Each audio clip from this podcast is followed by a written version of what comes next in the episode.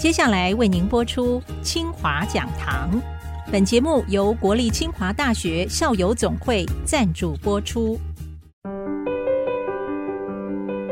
从科研到医疗，半导体到 AI，译文、教育、运动到环境永续，清华讲堂超乎你的想象。欢迎听众朋友再度收听清华讲堂，我是 IC 部落格阁主谢美芳。那么今天清华的师长们分享啊，最近啊非常令相关各界的朋友，那特别是我们的校内师长同学们相当振奋的一件事情，就是清华学士后医学系成立了。这个花园里头播下的医学相当蓬勃的种子，究竟会是什么样的一个风貌？那么，为听众朋友揭开一个惊奇的，正是清华大学生命科学院暨医学院高瑞和院长，欢迎您，谢小姐，各位听众，大家好。哦，我们今天因为要欢迎这样的一个好消息的来临，我们同时也另外邀请了我们的医学科学系系主任陈令仪主任来到节目当中。主任，欢迎你。美方好，各位听众好，大家早安。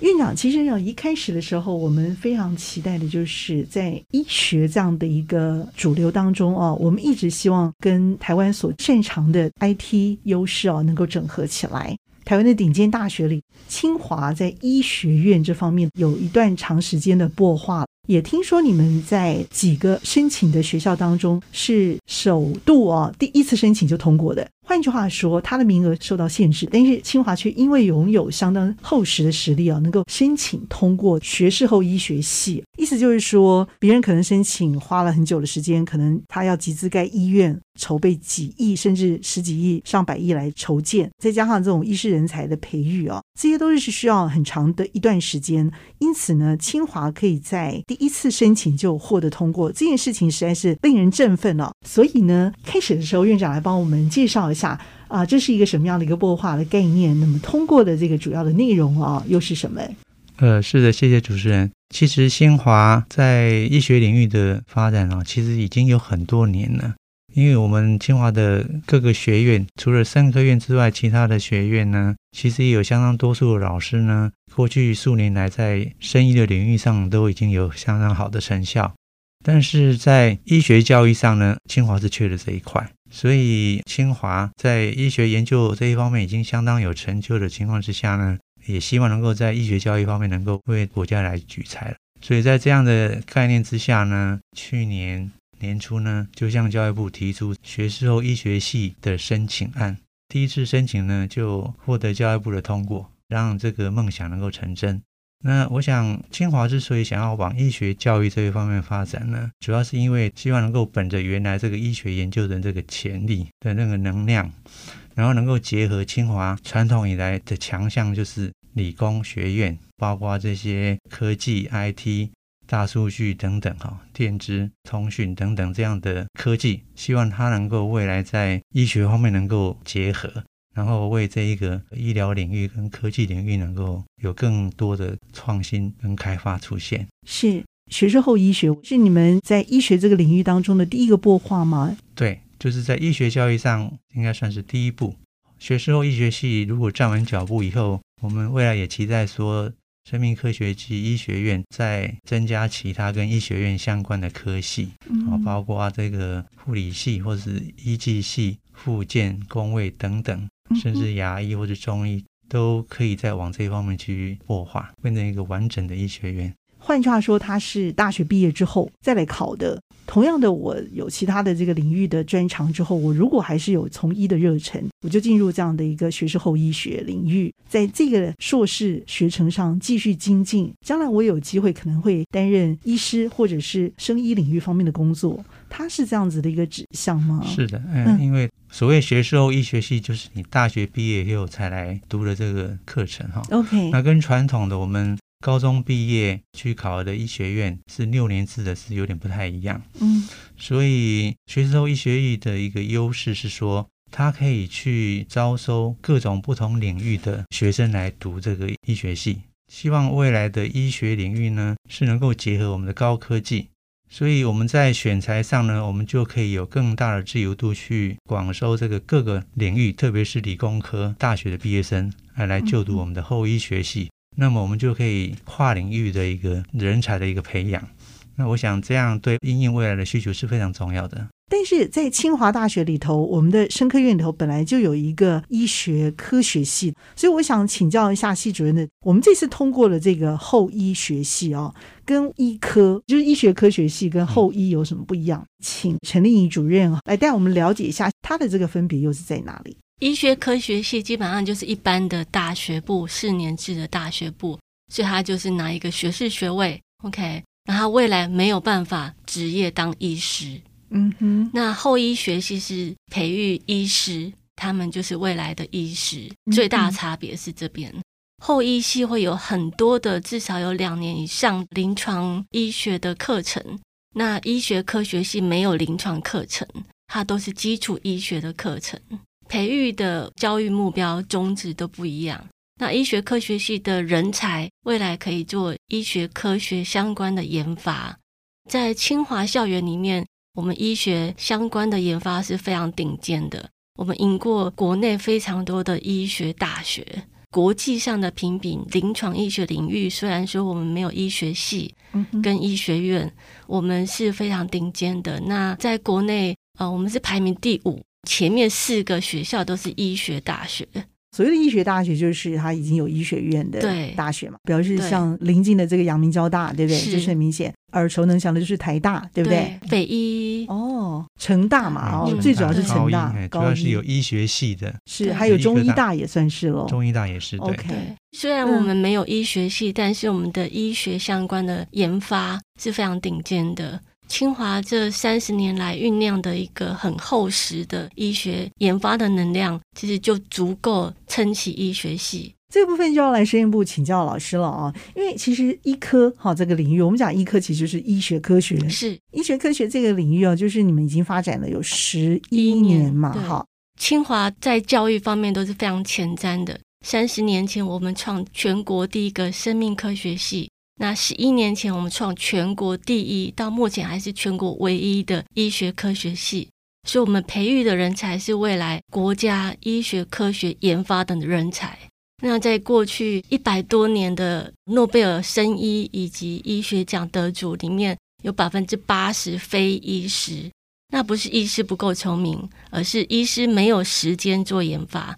那我们培育的医学科学的人才，就是要做未来医学科学相关研发的人才。OK，这句话就非常非常有说服力哦。嗯、可是我还是很想进一步知道，你们这样培养下来的人才总计有多少人了？那他们现在的就业的分布情况大概是什么？其实我们有不少的校友已经在国外念博士班。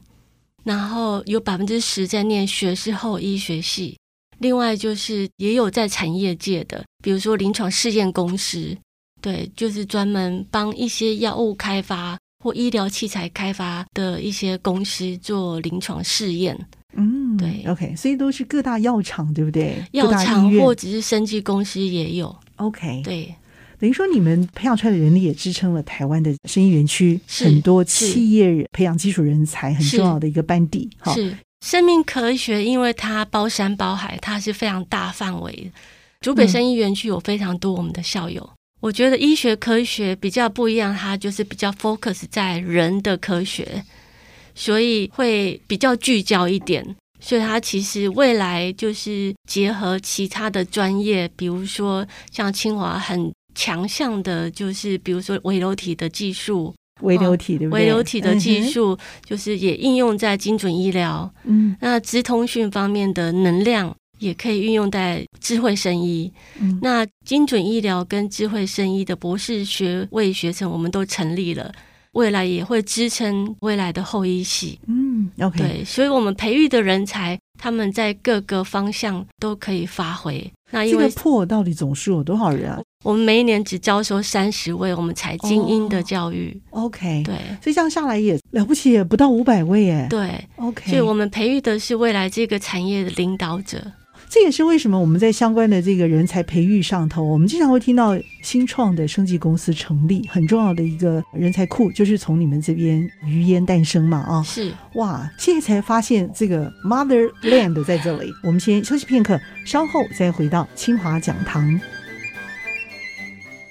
欢迎听众朋友再度回到清华讲堂。那么，听老师们来解惑，这块招生也会是在今年，对不对？招生最快要明年，要到明年，要明年才会。OK，名额呢也是相当有限吗？我们在计划书上是申请五十名公费医学生，那么现在就要等这个政府去确定这个数目，还是说他们有需要做一些调整啊？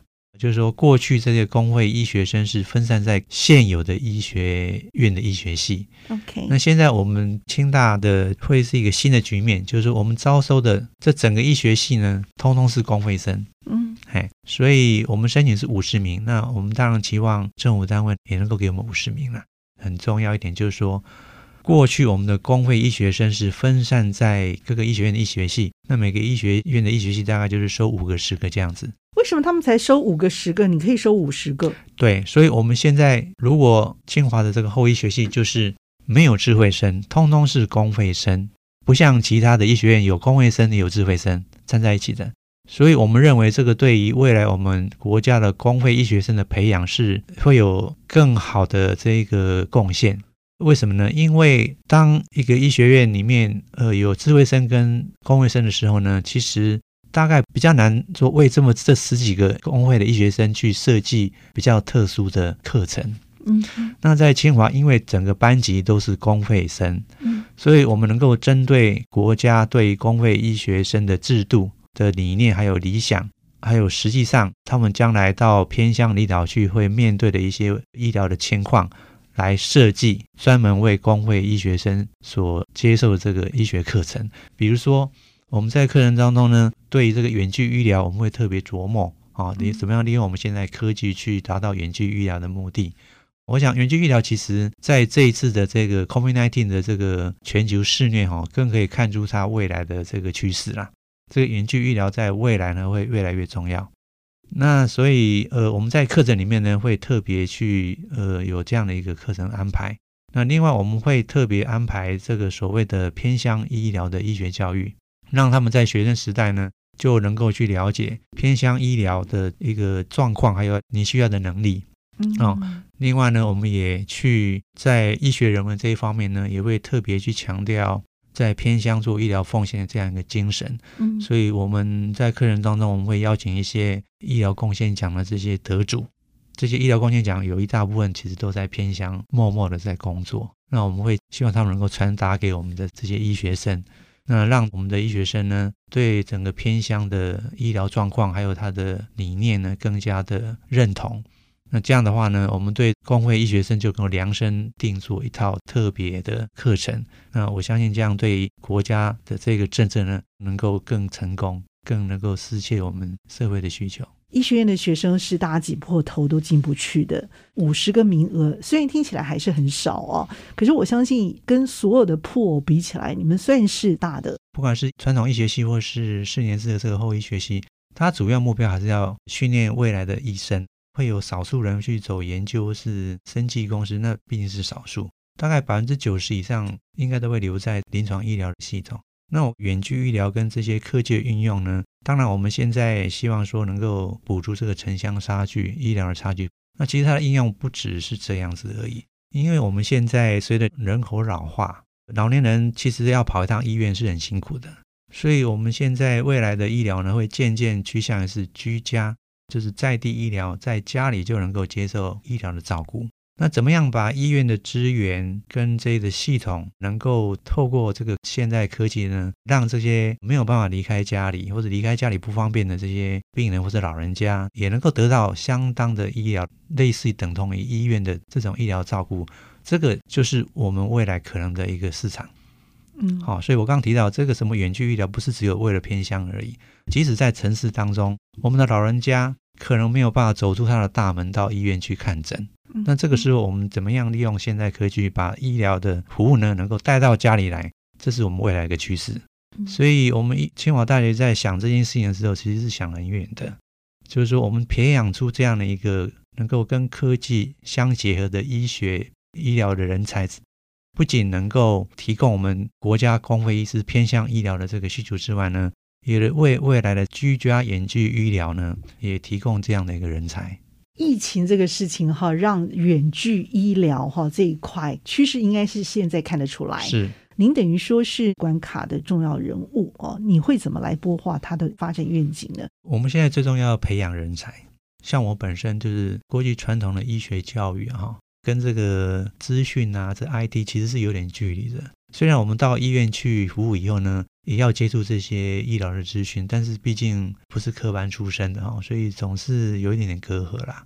我觉得最重要是人才啦，我们能够培养出一群具有 IT 资讯的这个医生的话呢，就可以应应我们刚刚讲的那一些需求。那这也是我们采取学士后医学系的一个优点，因为我们在选材的时候，我们就可以挑选一部分是理工背景的大学毕业生来进入我们的后医学系。那因为他们有这样的背景，所以他们要进入这个领域跟医学来结合，那就更容易了。是，所以这个也是后医学系的一个优点。嗯哼，它可以广招各种不同的人才。了解。那刚刚提到这一点，就是我们可以有一部分的学生呢，我们是招收这个理工资讯背景的学生来进入这个后医学系。你希望他跟其他的医院有什么不一样？因为大家也可能也会这样子。那你心目中所有的那个色彩会是什么？国内几家医学院呢，也看到这个趋势哈，比如说像阳明交大，他们的医学系其实有一个组，应该是资讯组吧，他们就在课程里面就特别加入了这些医疗资讯的课程。那另外呢，台北医学院跟我们清大合作，他们的学生呢也有到我们这个清大来呢，应该算修了一门课吧，也是跟资讯有关的。所以其实这个趋势呢，大家都可以看得到，只是说要怎么样去做。能够达到我们的目的啦。那我们清大的优势就是说，我们招收一些理工背景的学生来进入。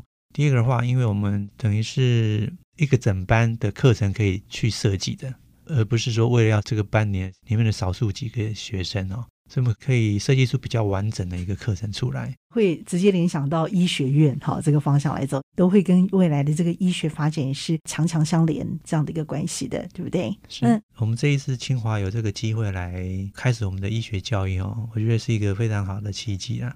那么清华大学，我觉得它有很好的这个背景，它的实力来做这件事情。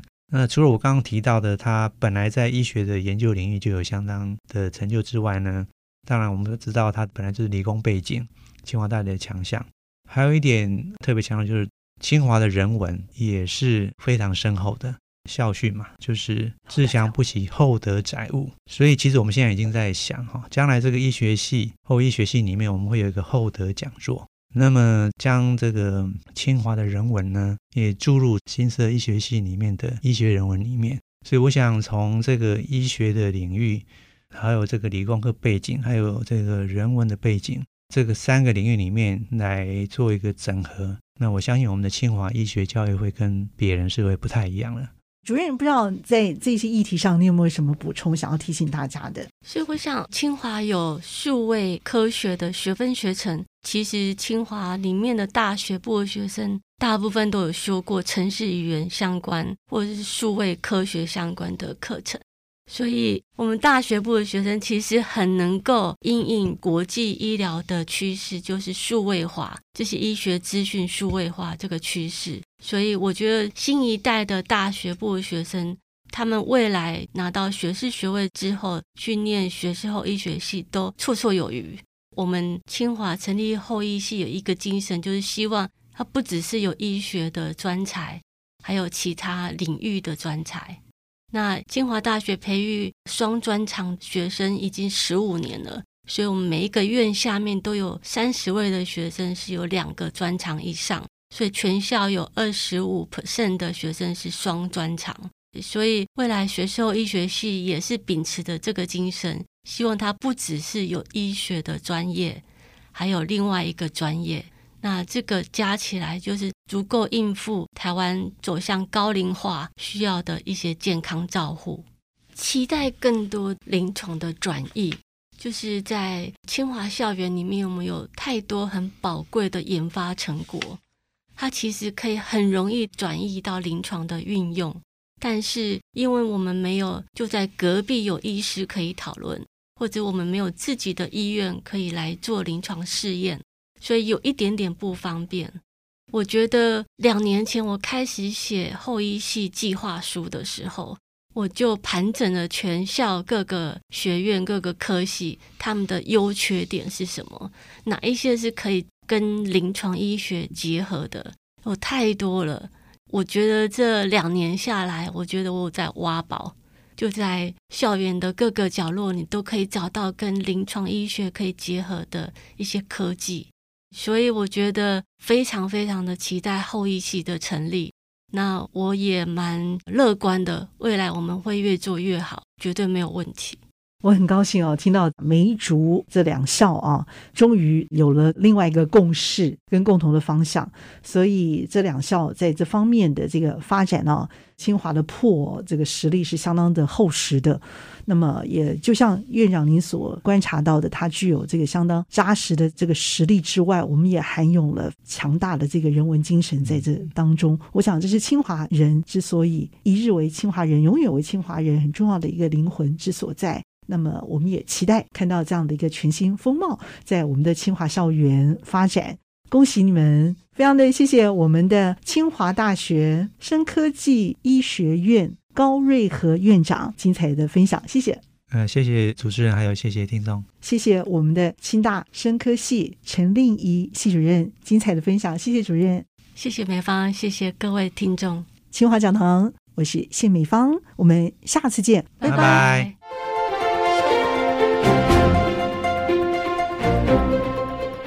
本节目由国立清华大学校友总会赞助播出。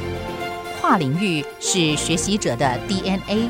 清华讲堂，从科技、人文、医疗、防疫到奥运现场，陪您跨越。